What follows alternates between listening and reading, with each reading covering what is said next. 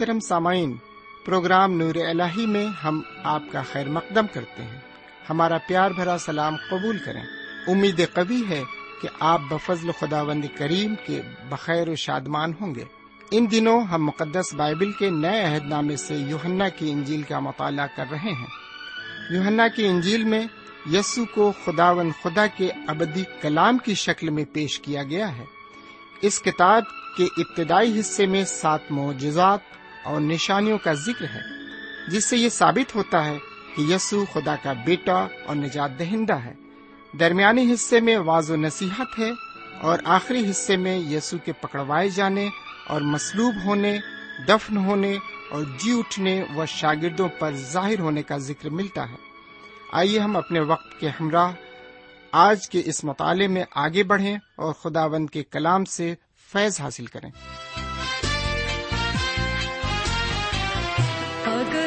ہم کو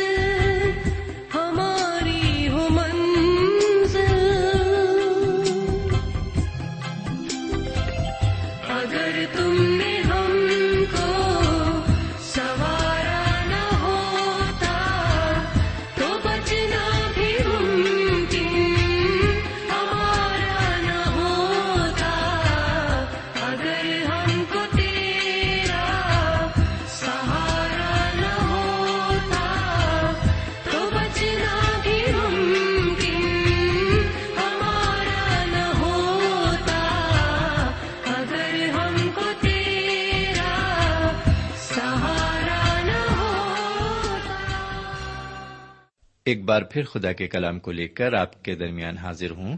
سلام قبول فرمائیے۔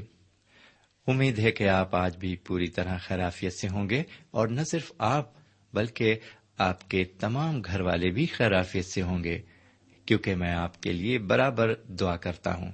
خدا کا فضل ضرور آپ پر سائبان ہوگا۔ میرے پیارے بھائی بہن، جہاں تک میرا سوال ہے، تو میں بھی خدا کے فضل و کرم سے بالکل ٹھیک ہوں۔ اور آپ کی خدمت میں ایک بار پھر حاضر ہوں۔ سامن آئیے آج پھر ہم خدا کے کلام کی طرف متوجہ ہوں اور سنیں کہ خدا کا کلام ہم سے کیا کہنا چاہتا ہے۔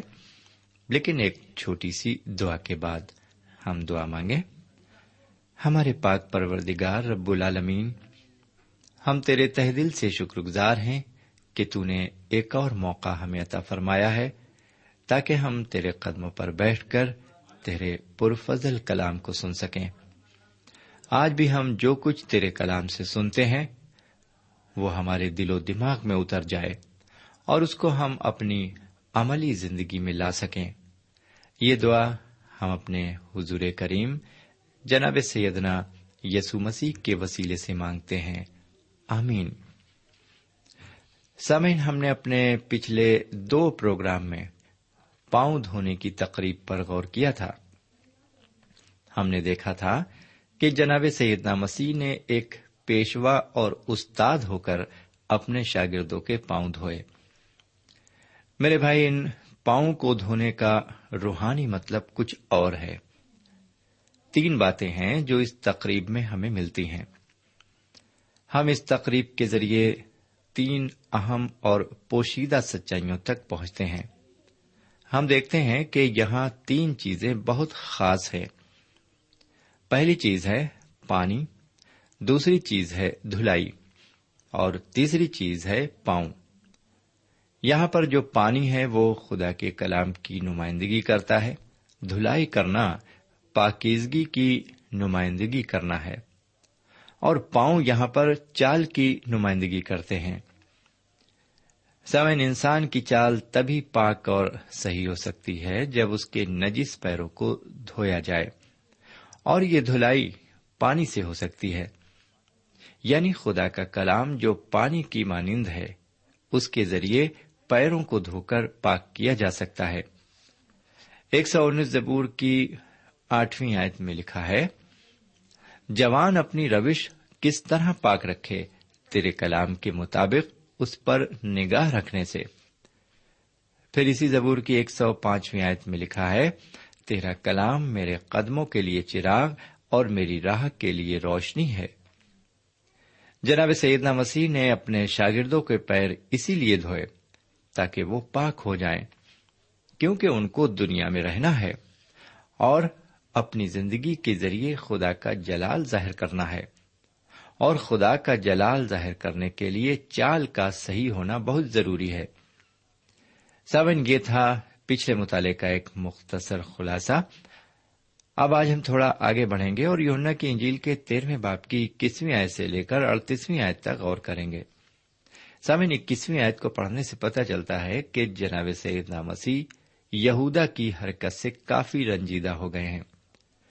انہیں اس کے باغی نکل جانے کا بے حد دکھ ہے۔ وہ اس کے اس رویے سے بہت پریشان بھی ہیں۔ وہ اس کے متعلق سارے شاگردوں کے بیچ اعلانیہ طور پر کہتے ہیں کہ میں تم سے سچ سچ کہتا ہوں کہ تم میں سے ایک شخص مجھے پکڑوائے گا۔ جب انہوں نے یہ بات کہی تو دیکھیے بائیسویں آیت میں اور شاگردوں پر اس کا کیا اثر ہوتا ہے۔ لکھا ہوا ہے، شاگرد شعبہ کر کے وہ کس کی نسبت کہتا ہے ایک دوسرے کو دیکھنے لگے۔ سمن یہاں پر یہودا کی ایک بات کی تعریف کرنی ہوگی کہ وہاں پر موجود کوئی شخص اس پر شک نہیں کر سکا۔ کوئی بھی شخص یہ یقین نہیں کر سکتا تھا کہ یہودا باغی ہو گیا ہے، بلکہ اس کے برعکس وہ آپس میں ہی ایک دوسرے پر شک کرنے لگے۔ جناب یونا جو سیدنا مسیح کے پاس بیٹھے ہوئے ہیں، ان کے سینے سے چپک کر اس راز کو جاننا چاہتے ہیں۔ پھر شاید جناب پترس کچھ فاصلے پر بیٹھے ہوئے ہیں، وہ اشارہ کر کے جناب یونا سے پوچھتے ہیں، ذرا بتا تو وہ کون ہے؟ جناب یونا کے اصرار کرنے پر جناب سیدنا مسیح یونا کو جو جواب دیتے ہیں، وہ ہمیں چھبیسویں آیت میں ملتا ہے۔ لیجیے سنیے کہ حضور کریم کیا جواب دیتے ہیں۔ یسو نے جواب دیا کہ جسے میں نوالا ڈبو کر دے دوں گا وہی ہے۔ سمن اس علاقے میں یہ رواج تھا کہ میزبان اپنے مہمان کو پہلا نوالا خود اس کے منہ میں دیتا تھا۔ اس رسم کو ادا کر کے مہمان کو عزت دی جاتی تھی۔ اس موقع پر جناب سیدنا مسیح یہودا کو ایک مہمان کی عزت دیتے ہیں۔ میرے بھائی، کیا آپ بتا سکتے ہیں کہ اس پاک اشا کے موقع پر اس بالا خانے میں کتنے لوگ جمع تھے؟ گنیے۔ ہاں شاید آپ کہیں گے کہ بارہ شاگرد ہیں اور ایک حضور کریم ہے کل ملا کر تیرہ لوگ ہیں۔ نہیں میرے بھائی بہن، بلکہ یہاں پر چودہ کی گنتی صحیح بیٹھ رہی ہے۔ اور وہ چودہویں گنتی ہے شیتان کی۔ جی ہاں شیتان بھی وہاں موجود ہے۔ اور سیدنا مسیح اس کو ایک مہمان کے طور پر قبول کر رہے ہیں۔ وہ اس کی اچھی مہمان نوازی کر رہے ہیں۔ وہ اس کے ساتھ بڑے خلوص سے پیش آ رہے ہیں۔ جناب سیدنا مسیح آخری وقت تک اس کے لیے معافی کا دروازہ کھولے رہتے ہیں۔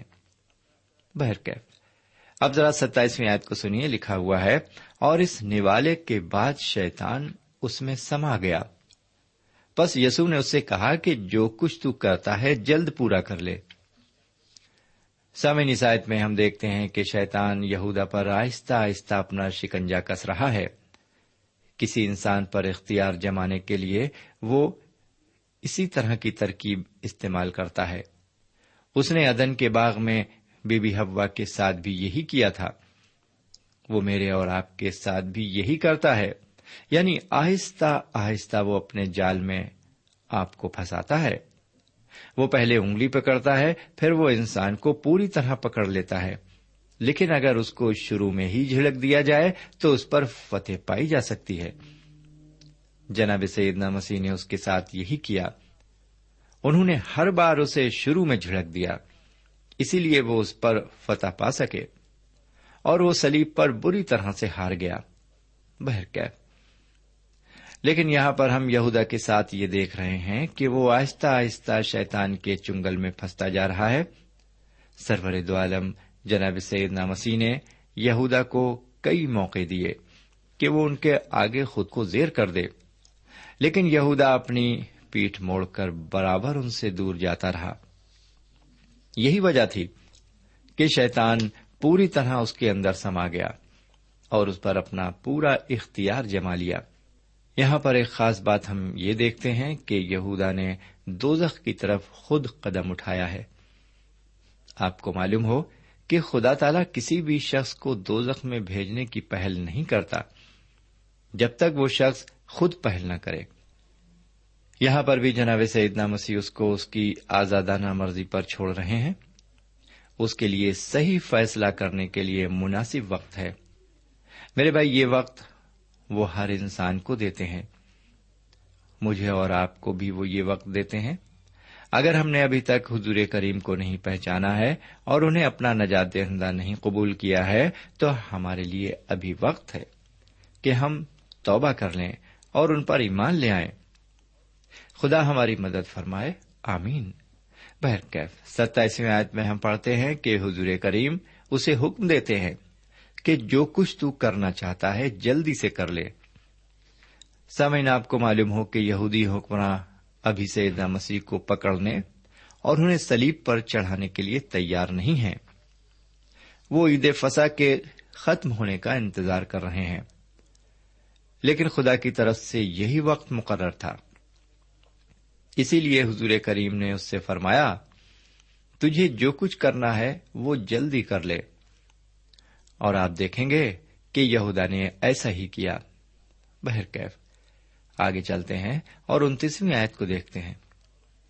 یہاں اس طرح لکھا ہوا ہے، چونکہ یہودا کے پاس تھیلی رہتی تھی، اس لیے بعض نے سمجھا کہ یسو اس سے یہ کہتا ہے کہ جو کچھ ہمیں عید کے لیے درکار ہے خرید لے، یا یہ کہ محتاجوں کو کچھ دے۔ سمن یہ آیت اس بات کی گواہ ہے کہ حضور کریم ہر کام با ترتیب کرتے تھے۔ انہوں نے یہودا کو پیسے کا خزانچی مقرر کیا تھا۔ خزانچی کا مقرر کرنا اس بات کو ظاہر کرتا ہے کہ انہوں نے ہمیشہ معاوضے کر کے ہی شاگردوں کو روٹیاں نہیں کھلائیں، بلکہ انہیں کھانے کے لیے اپنی غذا مول لینا پڑتی تھی۔ یہودا ہی ان ساری باتوں کی دیکھ بھال کرتا تھا۔ لیکن اس کے ساتھ ساتھ ایک بات اور بھی ہے۔ وہ یہ کہ خزانچی کے سامنے ہر وقت پیسے کی آزمائش رہتی ہے۔ میرے بھائی، پیسہ ہی ہے۔ جی ہاں جو بہت بری چیز ہے۔ ایسی بری چیز کہ یہ سب کو اپنے جال میں پھنسا لیتا ہے۔ آپ اخبارات میں تو پڑھتے ہی ہوں گے کہ کسی نے بینک لوٹ لیا، کسی نے راہ چلتے آدمی سے گولی مار کر پیسے چھین لیے اور کسی نے غبن اور گھٹالا کر دیا۔ میرے بھائی، اس کے علاوہ اور بھی بہت سے طریقے ہیں جن کے ذریعے انسان آزمائش میں پھنستا ہے۔ مثال کے طور پر، دفتر میں کسی کا کوئی کام کر دیا تو اس سے رشوت لے لی، کسی چیز کی خریداری پر کمیشن کھا لیا۔ اگر کہیں ملازم ہیں تو دفتر کے کام سے ادھر ادھر آنا جانا پڑتا ہے، تو ٹی اے، ڈی اے زیادہ کر کے بنا لیے۔ جی ہاں میرے بھائی کسی نہ کسی طرح سے انسان پیسے کو حاصل کرنا چاہتا ہے۔ جی ہاں اور اس پیسے کی خاطر انسان نے اپنے آپ کو اور اپنے ضمیر کو بیچ دیا ہے۔ میرے بھائی، ہم آگے بڑھیں۔ میرے بھائی، اگر آپ کے سامنے ایسی آزمائش آ جائے کہ پیسہ آپ کے ہاتھوں میں برابر آتا جاتا رہے، تو کیا آپ امانت میں خیانت کرنے سے بچ پائیں گے؟ میرے بھائی، اس معاملے میں ایک فلاسفر کا کہنا ہے کہ ابھی تک جو لوگ پیسے کے معاملے میں ایماندار پائے گئے ہیں، وہ اس لیے ایماندار رہے کہ انہیں بے ایمانی کرنے کا کوئی موقع ہی ہاتھ نہیں لگا۔ سامن، یہ تو اس فلاسفر کی بات ہے۔ میں آپ کو ایک راز کی بات بتا دوں۔ وہ لوگ بھی ایماندار رہتے ہیں جو خدا پر بھروسہ کرتے ہیں، اور یہ سمجھتے ہیں کہ ساری برکتیں اس کی طرف سے ہی ملتی ہیں۔ میرے بھائی، ایسے لوگ کبھی امانت میں خیانت نہیں کرتے۔ میرے بھائی، اگر ہم اپنی زندگی میں خدا کو اولت دیں گے، تو ہماری زندگی میں کوئی بھی چیز اولیت نہیں پا سکے گی۔ اور پھر ہم اس طرح کے گناہوں سے ہمیشہ محفوظ رہیں گے۔ آئیے اب ذرا تیسویں آیت پر چلیں۔ عبارت اس طرح مرقوم ہے۔ بس وہ نوالا لے کر فلفور باہر چلا گیا اور رات کا وقت تھا۔ بس وہ نوالا لے کر فلفور باہر چلا گیا اور رات کا وقت تھا۔ میرے بھائی، گناہ کرنے کے لیے سب سے اچھا وقت رات کا ہوتا ہے۔ اور جب یہودا باہر گیا تو لکھا ہوا ہے کہ رات کا وقت تھا۔ سامن یہ رات یہودا کی آخری رات تھی۔ اور اس کا کوئی سویرا نہیں تھا۔ یہودا اپنی زندگی کی اس آخری رات میں گم ہو گیا۔ وہ بالا خانے سے باہر جا چکا ہے۔ وہ سیدہ مسیح کے دشمنوں کے پاس گیا ہے۔ اس نے ان کے قاتلوں سے ہاتھ ملا لیا ہے۔ سوئن ہماری تہذیب بھی مسافے پر بڑا زور دیتی ہے۔ کیونکہ مسافے کے ذریعے ہم یہ ظاہر کرتے ہیں کہ ہم ایک دوسرے سے بہت پیار کرتے ہیں۔ اور ایک دوسرے کی عزت بھی کرتے ہیں۔ اس لیے اگر ٹھیک سے مسافہ نہ کیا جائے تو لوگ ناراض ہو جاتے ہیں۔ سب سے پہلے میں آپ کو مسافے کا مطلب سمجھا دوں۔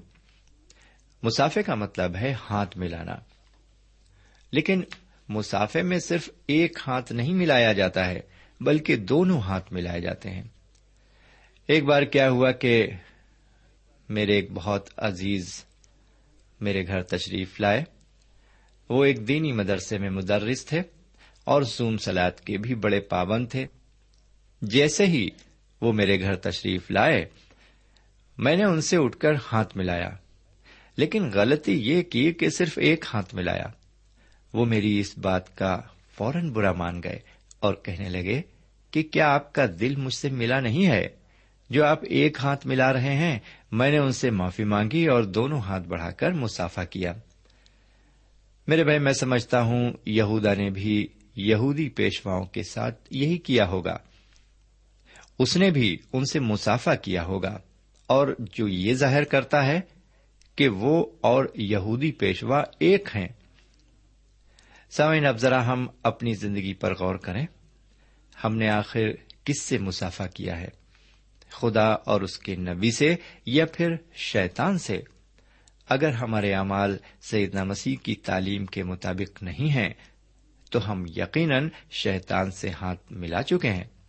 جی ہاں ہم یقیناً شیطان سے ہاتھ ملا چکے ہیں۔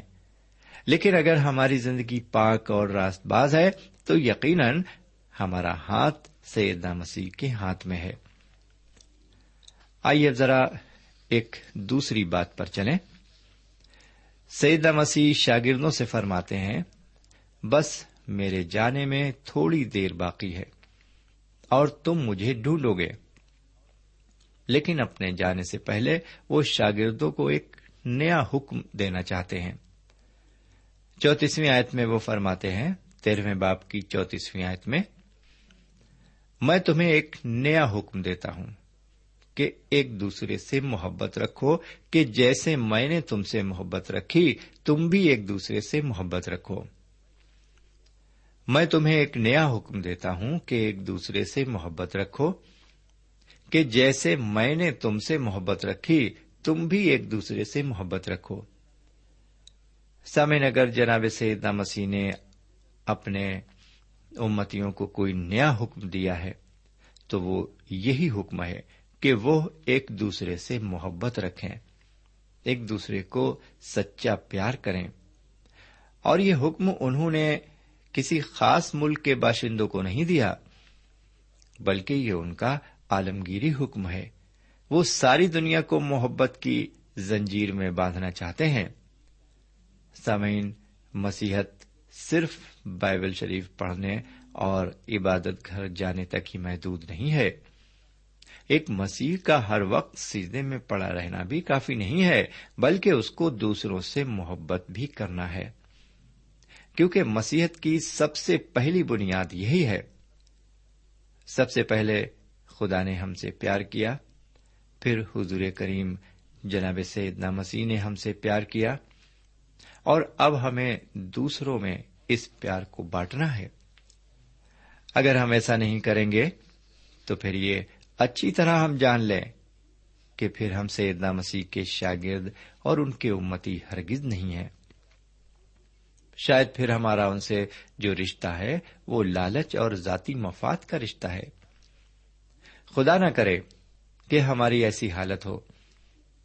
میرے بھائی، ایک ہزار لوگوں تک کلام انجیل پہنچانے سے کہیں زیادہ بہتر ہے کہ ایک آدمی سے پیار کرنا۔ پیار کی خدمت ساری خدمتوں سے اعلی اور افضل ہے، کیونکہ پیار ہی ہے جو زندگیوں کو بدل دیتا ہے۔ تو آئیے ہم کیوں نہ آج سے یہ عہد کریں کہ ہم سیدنا مسیح کے اس حکم پر سختی سے عمل کریں گے۔ ایمان، امید اور محبت، یہ تینوں افضل ہیں، لیکن ان میں سب سے افضل محبت ہے۔ آگے بڑھتے ہیں۔ سامعین ان بارہ شاگردوں میں ہمیں دو کردار کافی الگ نظر آتے ہیں۔ پہلا کردار یہودا کا ہے اور دوسرا کردار جناب پترس کا ہے۔ شاید اب کوئی بھی یہودا کا کردار نہیں ادا کر سکتا، لیکن پترس کا کردار آج بھی بہت سے لوگ ادا کرتے ہیں۔ یہودا نے سیدہ مسیح کو قتل کرنے کے لیے بیچ دیا۔ اور پترس نے ان کا انکار کیا۔ پترس کی شکل یہ نہیں تھی کہ شیطان ان میں سما گیا، بلکہ ان کی شکل یہ تھی کہ وہ خود پر بہت زیادہ بھروسہ کرتے تھے۔ اور آج ننانوے فیصدی لوگوں کو یہی بیماری ہے۔ وہ خدا پر بھروسہ رکھنے کے بجائے اپنے اوپر زیادہ بھروسہ کرتے ہیں۔ اکثر لوگ یہ کہتے سنے جاتے ہیں کہ میں نے یہ کام کیا، میں نے وہ کام کیا، میں یہ کر سکتا ہوں، میں وہ کر سکتا ہوں، وغیرہ وغیرہ۔ یہی چیز جناب پترس کے اندر بھی تھی۔ چھتیسویں آیت میں جب حضور کریم جناب پترس سے یہ فرماتے ہیں کہ تم میرے پیچھے نہیں آ سکتے، تو سینتیسویں آیت میں پترس بڑے دعوے کے ساتھ یہ کہتے ہیں کہ میں کیوں نہیں آ سکتا؟ میں تو آپ کے لیے اپنی جان بھی دوں گا۔ میرے بھائی، یہ ہے جناب پترس کی حد سے بڑھ کر خود اعتمادی۔ میں یہ نہیں کہتا کہ خود اعتمادی بری چیز ہے، اچھی چیز ہے، لیکن جب خود اعتمادی ہمارے ایمان پر حاوی ہو جائے تو وہ بری چیز ہے۔ ہم ایک بات یہاں اچھی طرح سمجھ لیں۔ ہم خدا پر بھروسہ رکھتے ہوئے اپنے اوپر بھروسہ کریں۔ تبھی ہم اپنی منزل مقصود حاصل کر سکتے ہیں۔ اگر ہم صرف اپنے اوپر بھروسہ رکھ کر ہی کوئی کام کریں گے، تو جناب پترس کی طرح ہم بھی ناکام رہیں گے۔ اور شاید یہ سب کچھ ہماری زندگی میں ہو بھی رہا ہے۔ ہم بہت سی ناکامیوں کا منہ دیکھ رہے ہیں۔ اور جس کی خاص وجہ یہ ہے کہ ہم خدا پر بھروسہ رکھتے ہوئے اپنے کام کی بسم اللہ یعنی شروعات نہیں کرتے۔ جی ہاں خدا پر بھروسہ رکھتے ہوئے اپنے کام کی شروعات نہیں کرتے۔ جناب سیدنا مسیح نے پترس سے فرمایا، تو تین بار میرا انکار کرے گا۔ اور وہی ہوا، وہ پوری طرح فیل ہو گئے۔ سمعین، آپ کی زندگی کی کیا حالت ہے؟ آپ فتحیابی کی زندگی جی رہے ہیں یا پستھالی کی زندگی جی رہے ہیں؟ خدا ہمیں ہدایت فرمائے، آمین۔ یہاں پر ہمیں اجازت دیجیے، خدا حافظ۔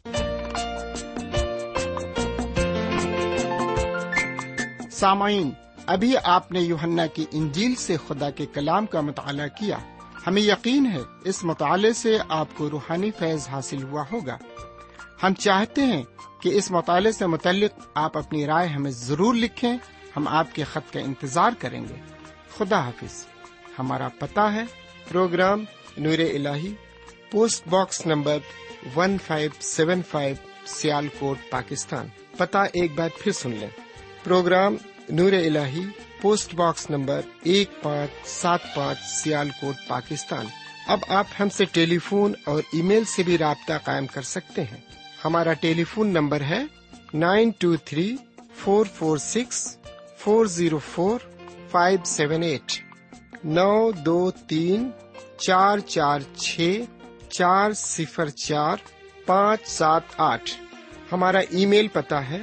N A E M three nine four nine eight hotmail dot com N A E M three nine four nine eight hotmail dot com ہمارے پروگرام کا وقت اب یہیں اختتام پذیر ہوتا ہے۔ اگلے پروگرام تک کے لیے ہمیں اجازت دیں۔ خدا حافظ۔